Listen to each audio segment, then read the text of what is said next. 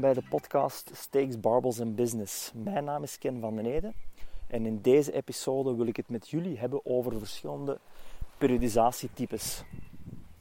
Als we het hebben over periodisering, nu, wat is juist periodiseren? Periodiseren is eigenlijk het ehm, structuur brengen in een trainingsplan.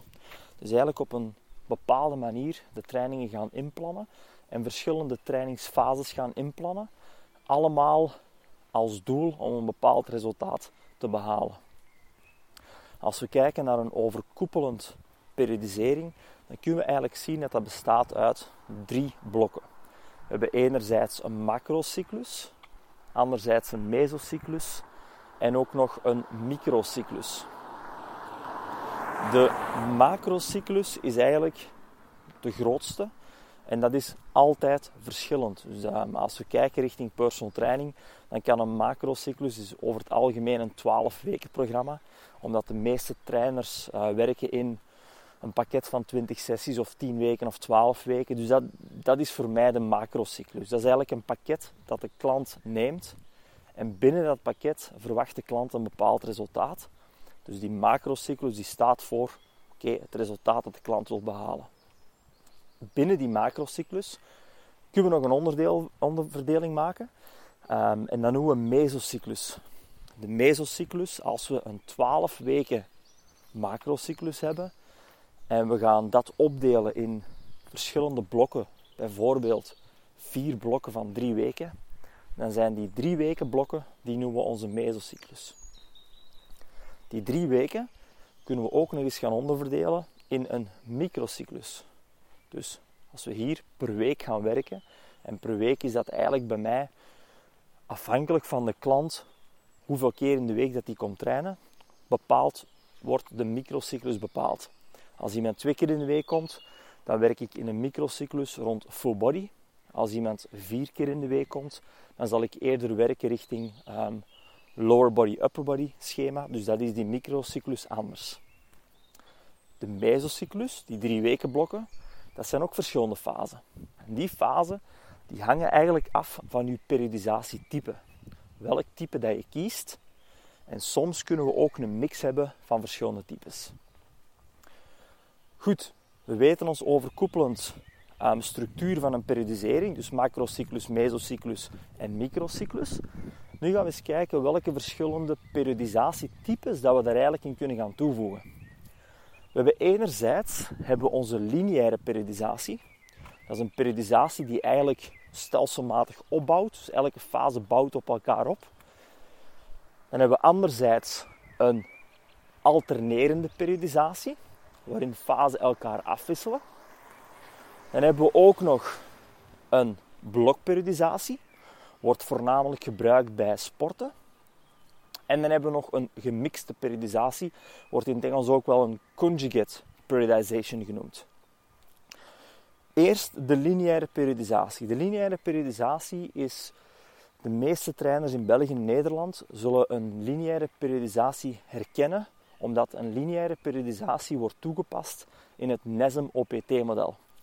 Daar wordt eigenlijk een piramide gebouwd en dat gaat van een fase waarbij we eigenlijk een hoog volume trainen en een lage intensiteit, bouwt zich dat fase per fase op. En telkens wordt dat volume ietsje minder en gaat die intensiteit naar boven. Dus een voorbeeld hier van volume wil zeggen dat we werken met veel herhalingen. In de NESM OPT-model begint dat met 12 tot 20 herhalingen, dus een hoog volume. En een lage intensiteit. Lage intensiteit wil zeggen dat is de weerstand die je eigenlijk aan het ontwikkelen bent, uh, wordt voornamelijk bepaald door het gewicht. als je 12 tot 20 herhalingen doet, dan ga je sowieso minder gewicht nemen dan dat je bijvoorbeeld maar drie herhalingen zou doen. Dus in een lineaire periodisatie is de opbouw heel simpel. Hoog volume, lage intensiteit. Bouwt zich op doorheen de fase naar laag volume, hoge intensiteit. Wat zijn de grote voordelen van zo'n periodisatie? Dat is eigenlijk ideaal voor beginners, omdat je ervoor zorgt dat het lichaam stelselmatig kan opbouwen.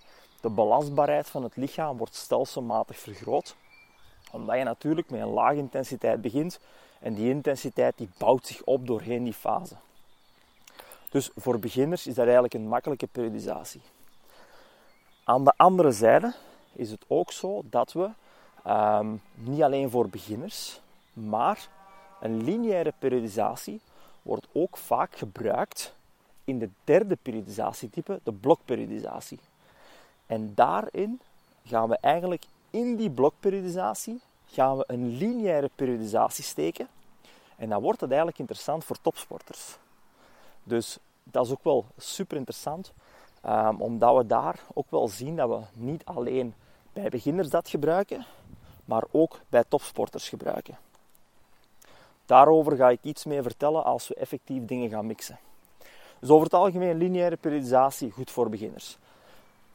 Een aantal nadelen aan die lineaire periodisatie. En de belangrijkste nadeel is eigenlijk dat de trainingsresultaten ehm, van vorige fases verloren kunnen gaan. Als we gaan kijken, als we vijf fasen opbouwen en je zit in fase 4 en je bent echt aan een hoge intensiteit bezig en een laag volume, dan ben je eigenlijk al zoveel weken ver weg van de laagste fase, waarbij we eigenlijk een hoger volume trainen, dat je eigenlijk die krachtuithouding, die krachtuithouding die je daar hebt opgebouwd, ben je eigenlijk verloren. Dus het is enorm belangrijk dat je zeker in een lineaire periodisatie af en toe ook eens terugspringt naar vroegere fases. Ten eerste om de belastbaarheid stelselmatig te verlagen ook weer. Want als je denkt, oké goed, we gaan stelselmatig die belastbaarheid verhogen van onze klant, wat ideaal is voor beginners. Dus we beginnen rustig en we gaan zwaarder en zwaarder. Langs de andere kant ga je ook wel constant die belastbaarheid verhogen. Dus er is eigenlijk niet echt een moment waarop dat je zegt van oké, we doen een soort van deload. Dus die deload die moet op zeer uh, belangrijke momenten ingepland worden als je in een lineaire periodisatie werkt. Wat ik meestal aanraad is na elke fase waarbij dat je met gewichten hebt gewerkt die hoger zijn dan 80% van je maximum, ga je een kleine fase deload inplannen. En een kleine fase hoeft totaal geen vier weken te zijn. Dat kan één week zijn, één week deload. En dan bouw je weer verder op. Dat je eigenlijk ook wel het lichaam ook de rust geeft. Goed, dat is lineaire periodisatie. Iets wat bij de meeste mensen al wel gekend zal zijn. Dan hebben we een alternerende periodisatie.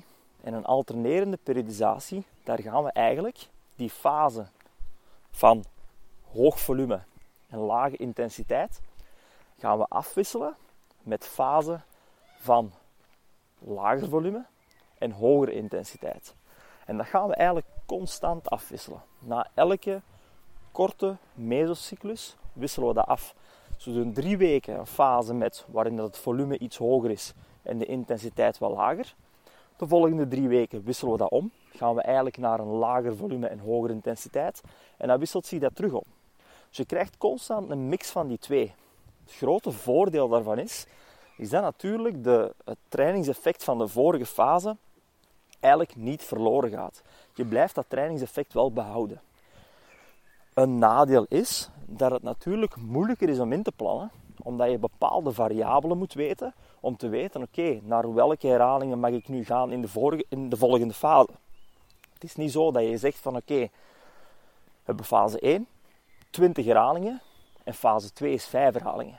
Dat kan niet, want dat ligt veel te ver uit elkaar. Dus hier moet je ietsje meer kennis hebben van programmeren om de juiste beslissingen te kunnen maken en te weten van oké, wat is een goede opbouw. Wij houden daar rekening mee met het gemiddelde aantal reps dat je doet in die training. En dan voornamelijk in de A-lifts. De gemiddelde rep range van de A-lift. Daar gaan we eigenlijk in programmeren en periodiseren om de volledige macrocyclus uit te werken. Nu, als je op deze moment in Keulen hoort tonderen in verband met deze periodisatie, dan kan ik zeker en vast, en ik ben daar natuurlijk niet objectief over, want ik geef zelf die opleiding, maar de opleiding Program Design bij Physical Coaching kan ik dan zeker aanraden, omdat we daar eigenlijk vier dagen volledig ons gaan focussen op het periodiseren in een alternerende periodisatiemodel. Dus dan ga je eigenlijk alle parameters gaan bekijken. Goed, dus Alternerende periodisatie is iets moeilijker te periodiseren, maar toch wel interessant, omdat je natuurlijk al die trainingseffecten van de vorige fase, die gaan niet verloren gaan. Goed, volgende fase zitten we met een blokperiodisatie. En een blokperiodisatie is eigenlijk een uh, model dat voornamelijk gebruikt wordt um, bij sporters. En je hebt in principe drie verschillende fasen. Je hebt, um, als we kijken naar een blokperiodisatie, is fase 1 bekijken we als off-season. Fase 2 pre-season, fase 3 in-season. Drie heel makkelijke fasen. Die hebben ook andere namen, of die kunnen ook andere namen krijgen. Onder andere hebben we de off-season fase, wordt ook wel GPP genoemd. Dat is de General Preparation Phase. En moest je auto's of motors zien horen passeren, dat kan, want ik ben ondertussen een, uh, in de zon een blokje rond aan het wandelen. Dus de GPP-fase is de General Preparation Phase. Is voornamelijk in de off-season. Hoe dichter we bij het seizoen komen, een beetje pre-season, gaan we naar een Specific Preparation Phase. En dan in-season kunnen we gaan naar een Competition Phase of een Transition Phase. Worden eigenlijk verschillende benamingen aangegeven. Deze periodisatie is eigenlijk nog ietsje moeilijker om te periodiseren. Waarom? Omdat het heel veel afhangt van, oké, welke atleet heb ik voor mij? Um, is dat vooral krachtsporter? Is dat vooral duursporter? Anderzijds, hoe lang heb ik om met deze atleet te trainen? Als ik bijvoorbeeld maar zes weken heb, ja, dan gaan die fasen uh, GPP, SPP en eh, CP die gaan heel kort bij elkaar liggen. Dus dan moeten echt wel keuze gaan maken. Of heb ik misschien een zes maanden periode. Als ik zes maanden heb, heb ik veel meer opties. Hoe langer de periode dat je hebt met je atleet, hoe langer dat de eerste fase zal zijn. Dus de GPP, General Preparation Phase, die fase gaat langer zijn hoe meer tijd dat je hebt met je atleet. Nu, in die fase, daar kan je eigenlijk een mix gaan doen met andere periodisatiemodellen. Wat ik er juist al zei, die lineaire periodisatie waarin dat je eigenlijk opbouwt, die kan perfect in een GPP terugkomen. Dus stel dat je bijvoorbeeld um, ehm, 12 weken hebt in een General Preparation Phase, dan kan je die 12 weken gaan opbouwen in een lineaire periodisatie. Waarbij dat we de eerste vier weken werken met hoger volume, lagere intensiteit. En gedurende die 12 weken gaan we eigenlijk in elke fase de intensiteit wat verhogen, het volume naar beneden halen richting het doel van de sport. Dus in GPP is dan 12 weken en we gaan in die GPP doen we een lineaire periodisatie. Maar je kan ook in die GPP een alternerende periodisatie doen. Dat gebeurt meestal iets meer richting echte krachtsporten. Ga ik ietsje meer kiezen voor een alternerende periodisatie. Waarom? Omdat ik dan over het algemeen mijn gemiddelde rep range blijft sowieso ietsje lager. Bij een lineaire moet ik meestal iets te hoog beginnen in reps. Wanneer kan dat wel interessant zijn als je een atleet hebt die eigenlijk weinig rustperiode heeft gehad en eigenlijk nog een beetje aan het deloaden is dan kan het interessant zijn om helemaal in het begin, die eerste drie, vier weken, rustig, uh, rustige intensiteit, iets hoger volume, dat hij eigenlijk zijn lichaam nog wat kan recupereren van het seizoen en pas daarna beginnen opbouwen. Dus dat is enorm individueel, um, enorm afhankelijk van uw atleet, um, enorm afhankelijk van de capaciteiten die hij op dit moment mist. Is dat power? Is dat snelheid? Um, is dat conditie? Is dat pure maximale kracht? Dat zijn allemaal dingen die je moet gaan bepalen om dan het juiste periodisatiemodel eruit te kiezen. Dus blokperiodisatie in de GPP kunnen we ofwel lineair ofwel alternerend gaan werken. De SPP, dus de Specific Preparation Phase, daar gaan we eigenlijk iets dieper ingaan op de kwaliteiten die men nodig heeft tijdens het seizoen. Dus daar gaan we iets specifieker werken richting de doelstelling van de sport. Wederom afhankelijk van atleet tot atleet natuurlijk. En dan hebben we de competition phase. En in de competitie of tijdens de competitie, als we dan werken met atleten, dan gaan we meestal gaan kijken naar uh, bepaalde dingen zoals het trainen van antagonisten.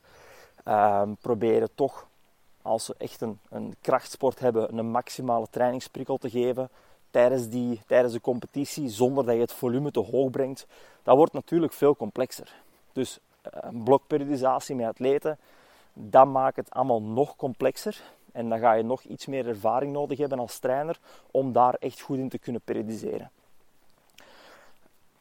Eén periodisatie verder is eigenlijk onze mixed periodisatie. En dat is eigenlijk eh, de conjugate methode. En de conjugate methode is eigenlijk populair geworden door Louis Simmons van Westside Barbell. En hoe dat zij te werk gaan is eigenlijk, ze hebben eigenlijk op een week hebben ze een maximale krachtdag of twee maximale krachtdagen en twee um, dynamic effort dagen, waarin ze eigenlijk bij, met een lichter gewicht gaan werken, maar wel enorm explosief. Dus één dag hebben ze eigenlijk maximale gewichten en zeer laag volume, dus weinig reps, maar wel veel sets. Een andere dag hebben ze lichtere gewichten, maar gewoon heel explosief bewegen. Zo gaan ze eigenlijk een goede balans zoeken tussen de load op het lichaam en het recuperatie. Om ervoor te zorgen dat we constant verbeteren. Zij werken ook enorm veel met variatie. Zij proberen ook heel veel variaties te zoeken van oefeningen om telkens beter en sterker te worden. Voor mij is dat een echte een advanced periodisatie. Waar zien we dat nog? En dat is iets meer richting het algemene publiek. Dat is in CrossFit. In CrossFit gaan we dat ook meer zien. Omdat we in CrossFit ook zowel de conditionele component als de skills component, als de krachtcomponent enzovoort. In de conditionele component hebben we nog eens de anaerobe capaciteit, de aerobe capaciteit.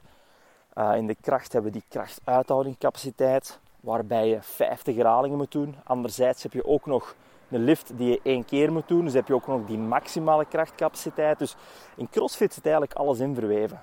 Daarom dat ik eigenlijk het periodiseren en programmeren van CrossFit is echt een skill op zich. Dat is echt niet gemakkelijk. Er zijn zeer weinig coaches die ik ken die een goede CrossFit periodisatie kunnen maken, omdat er gewoon zoveel in zit. En je moet dan echt gaan rekening houden met oké, welke belasting geef ik op het lichaam? Hoe lang moet men daarvan recupereren? Dus welke training ga ik daarop volgen? Om ervoor te zorgen dat het volume en de intensiteit niet te hoog wordt en dat er overbelastingen komen. Dus periodiseren van CrossFit valt bij mij onder een mixed periodisatiemodel en is enorm, enorm complex. Dus dat is iets waar ik zeker als beginnende personal trainer zeker niet mee aan de slag zou gaan. Um, dat lijkt gewoon gemakkelijk omdat je zoveel keuzes hebt. Oh, de ene dag doe ik conditie, de andere dag doe ik wat skills, de andere dag doe ik kracht. Oké, maar je moet wel zorgen dat er progressie komt en dat er resultaten komen. Als je tien dingen moet verbeteren, gaat het heel moeilijk zijn. Terwijl als je één ding maar moet verbeteren, dan kan je daar echt puur op focussen en dan ga je daar veel sneller progressie in maken. Goed, dus dat zijn eigenlijk de vier periodisatietypes. Lineaire periodisatie, een alternerende of in het Engels een undulating periodisatie, een blokperiodisatie, voornamelijk bij sporters, en dan een gemixte periodisatie of in het Engels een conjugate periodization. Moesten jullie nog meer informatie over willen, kunnen jullie uh, stuur mij gewoon even een uh, berichtje via Instagram. Vergeet zeker en vast niet Personal Training Blueprint uh, te volgen op Instagram. Binnenkort start ik daar met meer en meer communicatie en dat gaat zeker als je personal trainer bent. Um, dan gaat dat een gigantische meerwaarde bieden in jouw personal trainingbedrijf. Zowel op businessvlak, op het trainingsvlak en op het voedingsvlak. Dus uh, zeker volgen dan zien we elkaar terug tijdens een volgende episode. Tot de volgende keer.